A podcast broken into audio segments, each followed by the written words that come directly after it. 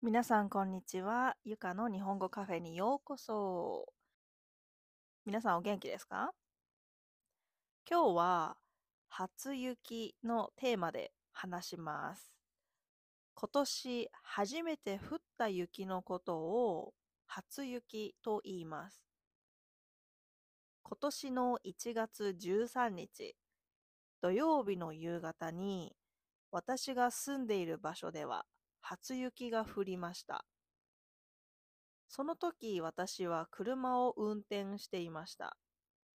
最初は雨かなと思いましたが、雨じゃなくて雪でした。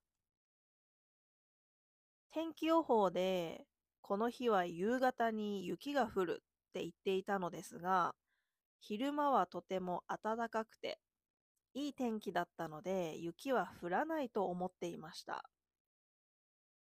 車を運転しているとき、雪がだんだん大きくなって、風も強かったので、運転するのがちょっと大変でした。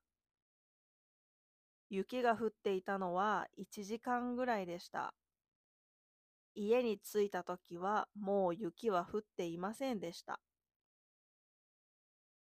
私は子供の時は雪がとても好きでしたが、大人になるとあまり好きじゃなくなりました。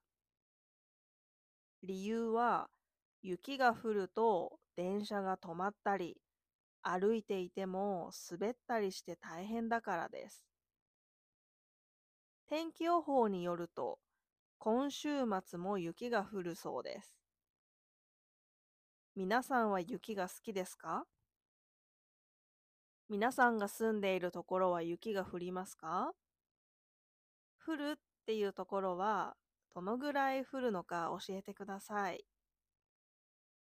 それじゃあまたねバイバイ。